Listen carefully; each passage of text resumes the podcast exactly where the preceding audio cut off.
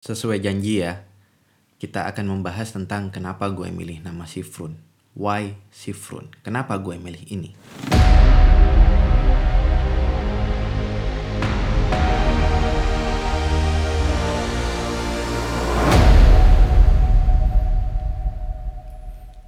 Bismillahirrahmanirrahim. Assalamualaikum warahmatullahi wabarakatuh. Selamat hari. Ya, gue gak tahu lo dengarnya pagi, siang, sore atau malam. Jadi selamat hari aja gitu.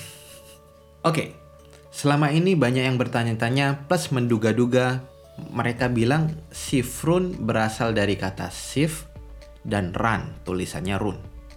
Sif itu artinya bergeser, pindah, move on, hijrah Run itu artinya lari. Jadi sifrun artinya bergeser cepat, pindah sigap, move onnya lari, hijrahnya lari. Sehingga hijrahnya dan move onnya cepat.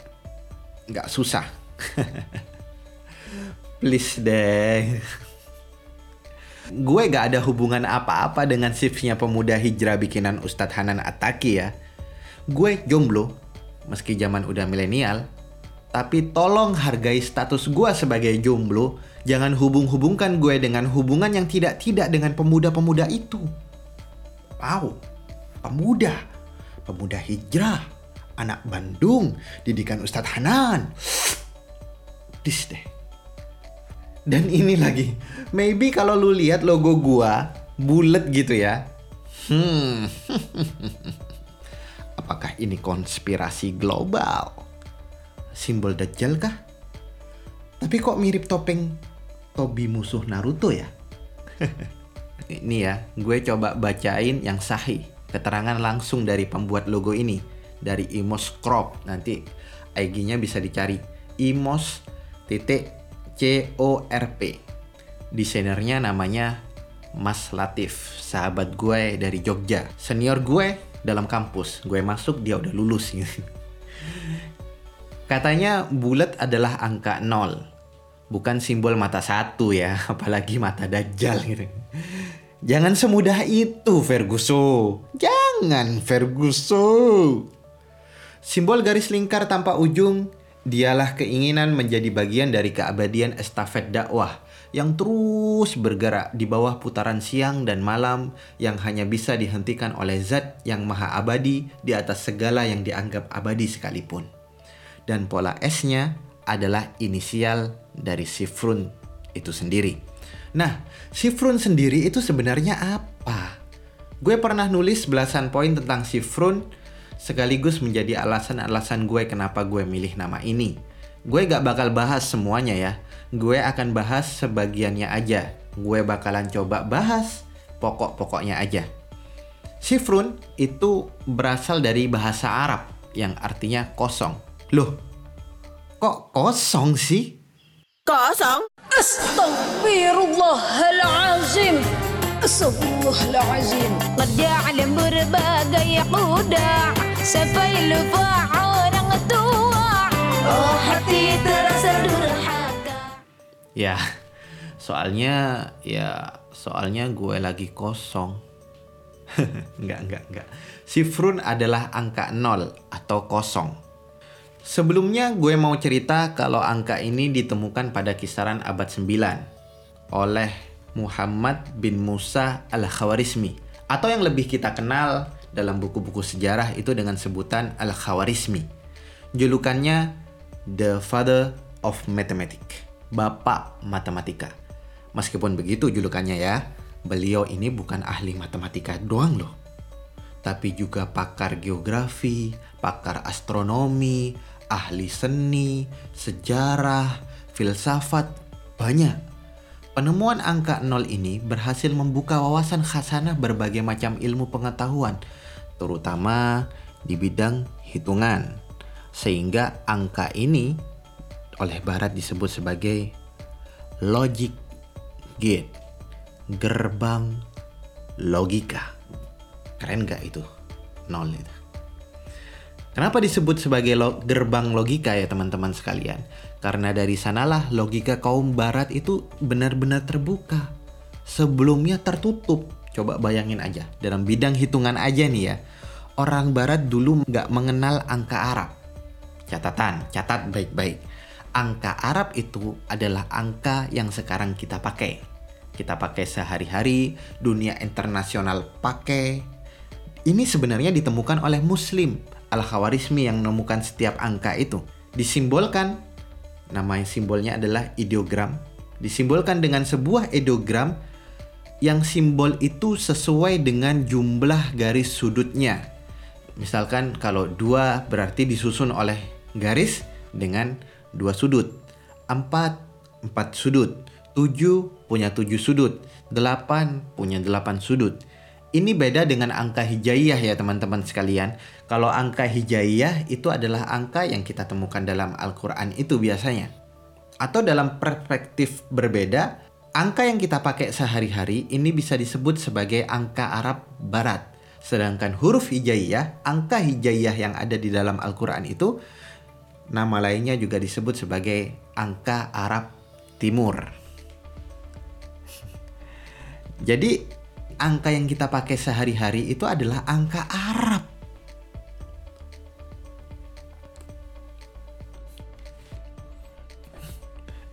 Kenapa? Banyak yang baru tahu ya? Eh, mm, mm, mm.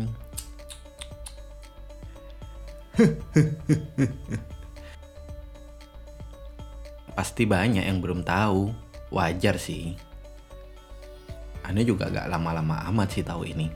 Karena gue taunya pun baru-baru ini, baru belakangan tahun ini ketika sudah lulus kuliah, bayangin aja. Emang begitulah barat, orang barat tuh, si kafir nih, kamper nih, kalau mimpin dunia sudah gak balas budi, sukanya mengaku-ngaku, angka Arab tapi di doktrinnya diajarkan dengan angka alfabet. Gue masih ingat tuh ketika SD ada penggaris gitu ya, penggarisnya agak persegi panjang gitu. Gede. Kemudian ada lubang-lubangnya. Dari A sampai Z kemudian di bawahnya ada huruf 1 sampai 9 kemudian 0 atau poster. Judulnya alfabet A B C sampai Z bawahnya juga sama. 0 1 sampai 9 atau 1 sampai 10 biasanya kayak gitu. Sehingga kita kenalnya ini adalah alfabet bukan bangsa bukan bahasa Arab guru-guru bahkan jangankan kita, guru-guru kita pun kalau ditanya, ini angka apa? Alfabet. Padahal alfabet sendiri itu artinya adalah huruf, bukan angka. Gak ada hubungannya sama angka. Entah gak tahu deh emang ini disengaja disembunyikan dari kita atau memang kita yang kurang belajar. Tapi umumnya barat itu seperti itu mengaku-aku menghilangkan nilai-nilai Arab, nilai-nilai Islam, Arabnya hilang, Islamnya hilang, nggak peduli, abis itu dia aku-aku. Gitu nih ya Barat ini, sukanya nggak peduli. Mereka sendiri yang teriak-teriak tentang haki, mereka sendiri yang mengatakan hak cipta, hak cipta, dan hak cipta, padahal mereka sendirilah orang yang paling berdosa atas nama hak cipta itu. Padahal mereka sendiri adalah peradaban yang nggak ngakuin hak cipta. Habis itu ya aku-aku. Sudah gak menghargai, nyuri. Padahal pencetus semua ilmu pengetahuan yang ada sekarang itu adalah kaum muslimin.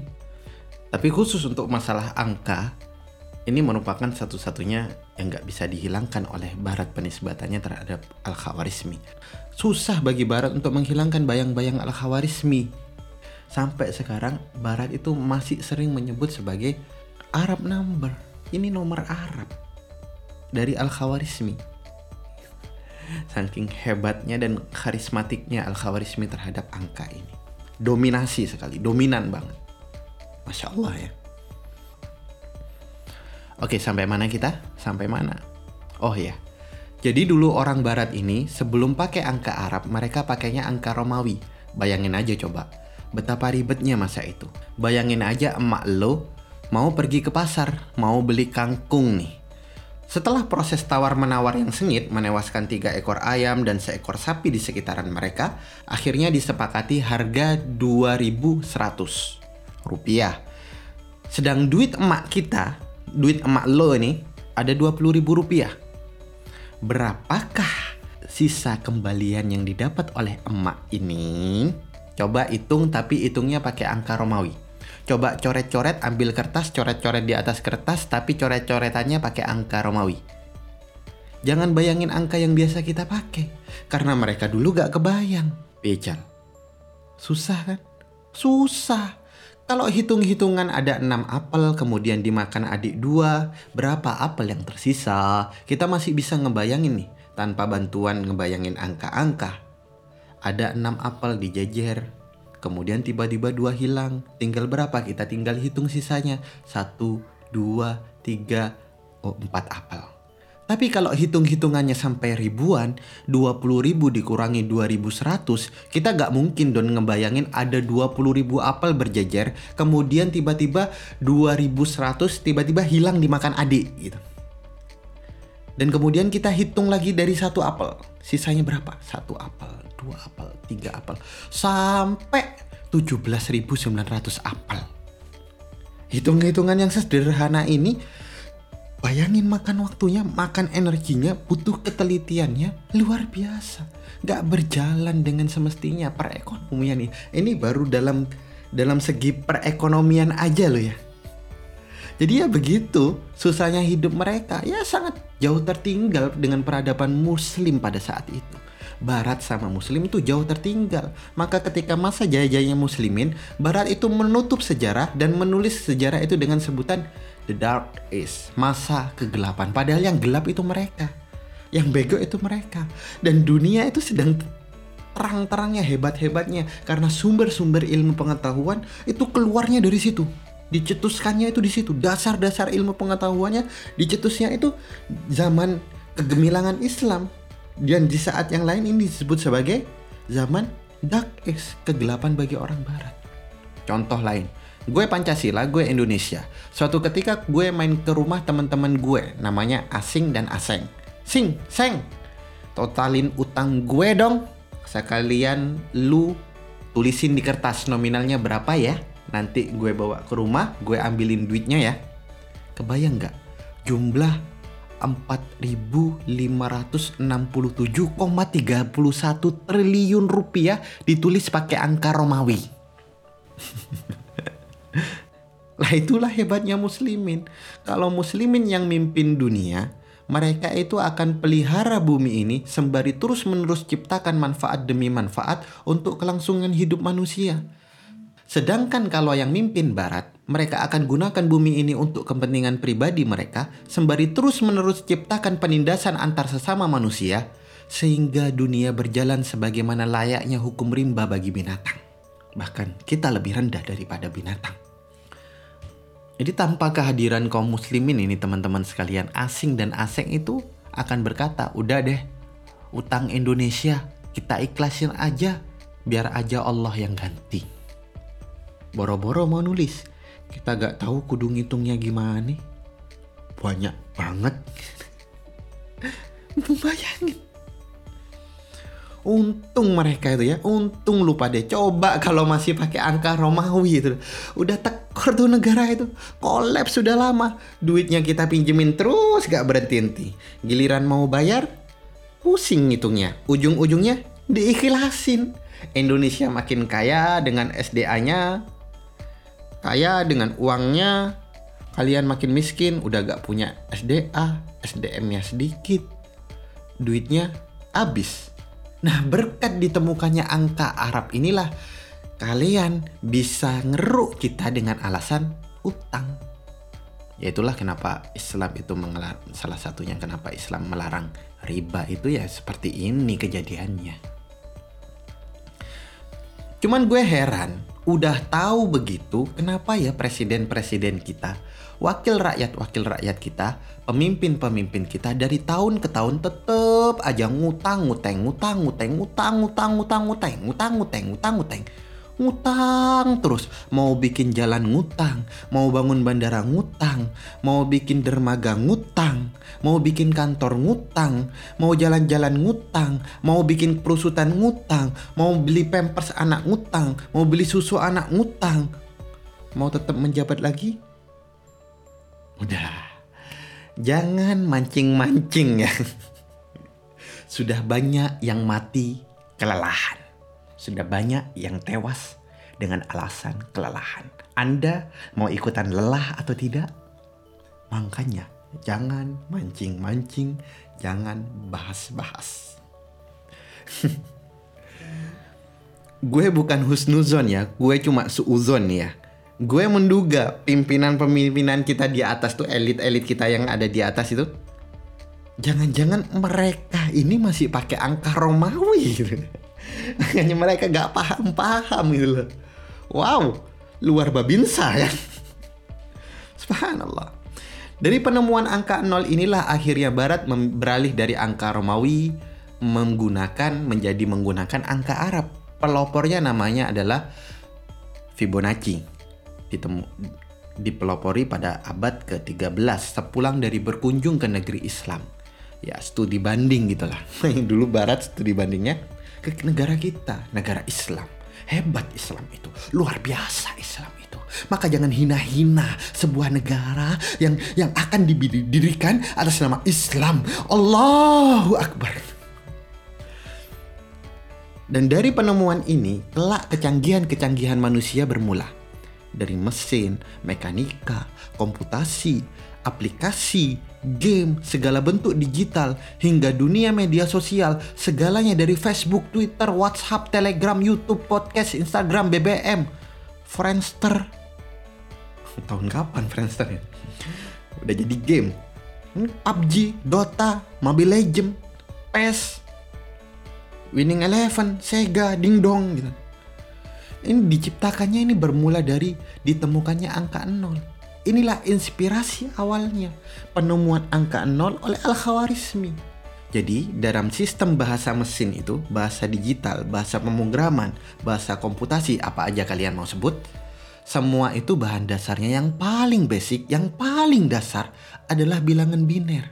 Apa itu bilangan biner? Ialah bahasa bilangan yang terdiri dari 0 dan 1. Ini bukan 01 ya, bukan 01 Jokowi Ma'ruf ya. Cile Jokowi Ma'ruf ya selamat lah udah jangan mancing-mancing jangan baper gitu. Ya. yang sebelah sini eh, hidup dua periode dua periode gak adil tegakkan keadilan ini curang curang curang curang curang ganti ganti ganti udah gak usah bahas-bahas itu sudah sudah lewat udah lewat tapi perjuangan tetap berjalan Bila di dunia maya ada konsep dasar 0 dan 1, 0 dan 1, maka dunia nyata pun didasari oleh konsep 0 dan 1.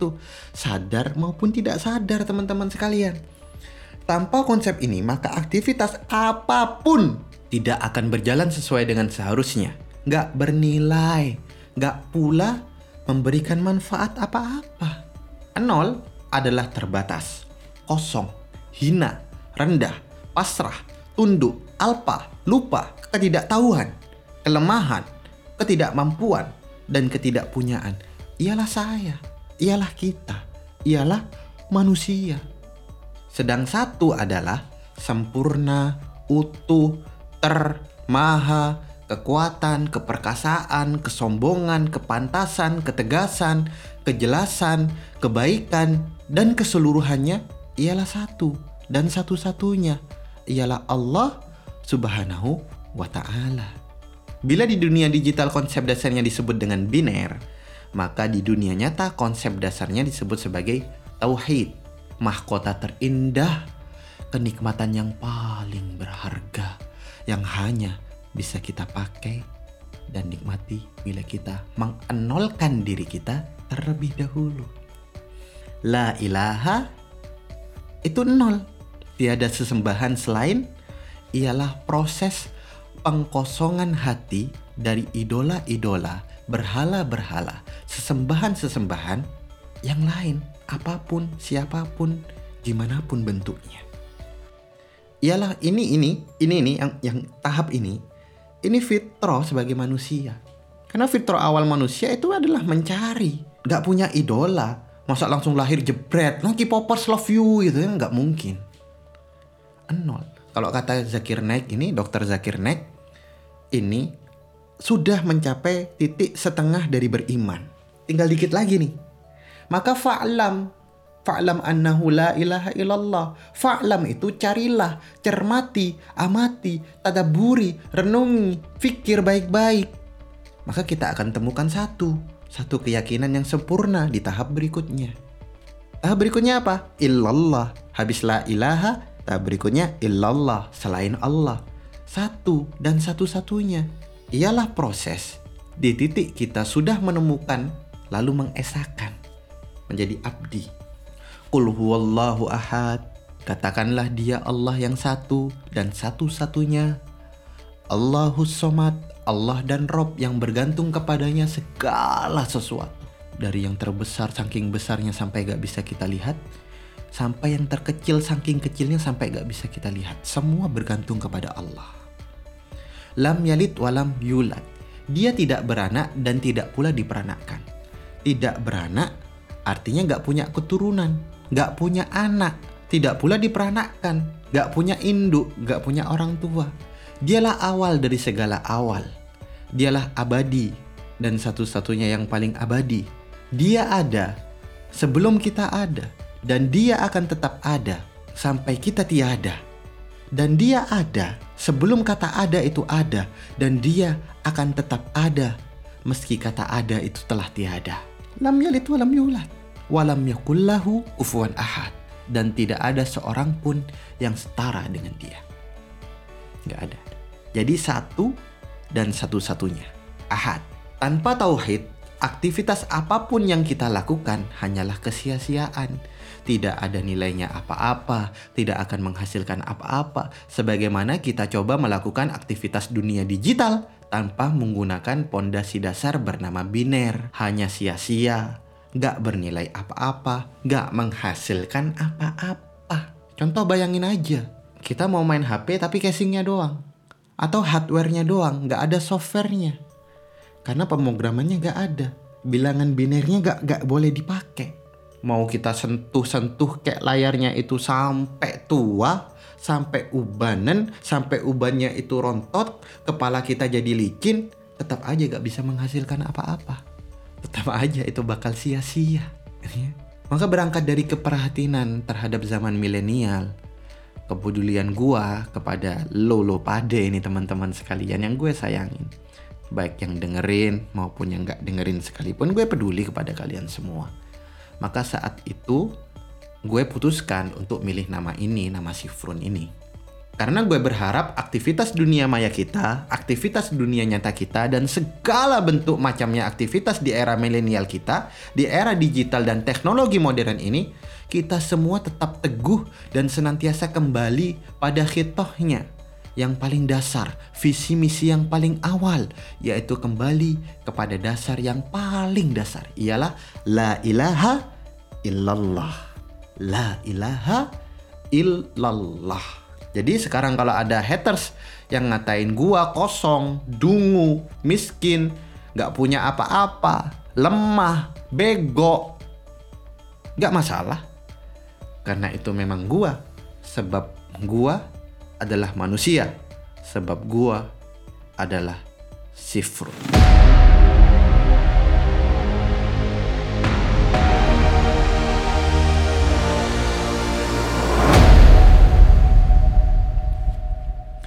Oke teman-teman sekalian mudah-mudahan bermanfaat. Maafin aku ya kalau ada salah omong, ada salah data, maafin aku ya. Insya Allah kita bertemu di podcast berikutnya. Kalau ada saran, silahkan jangan ragu-ragu untuk ngasih ke kita. Dah, Assalamualaikum warahmatullahi wabarakatuh.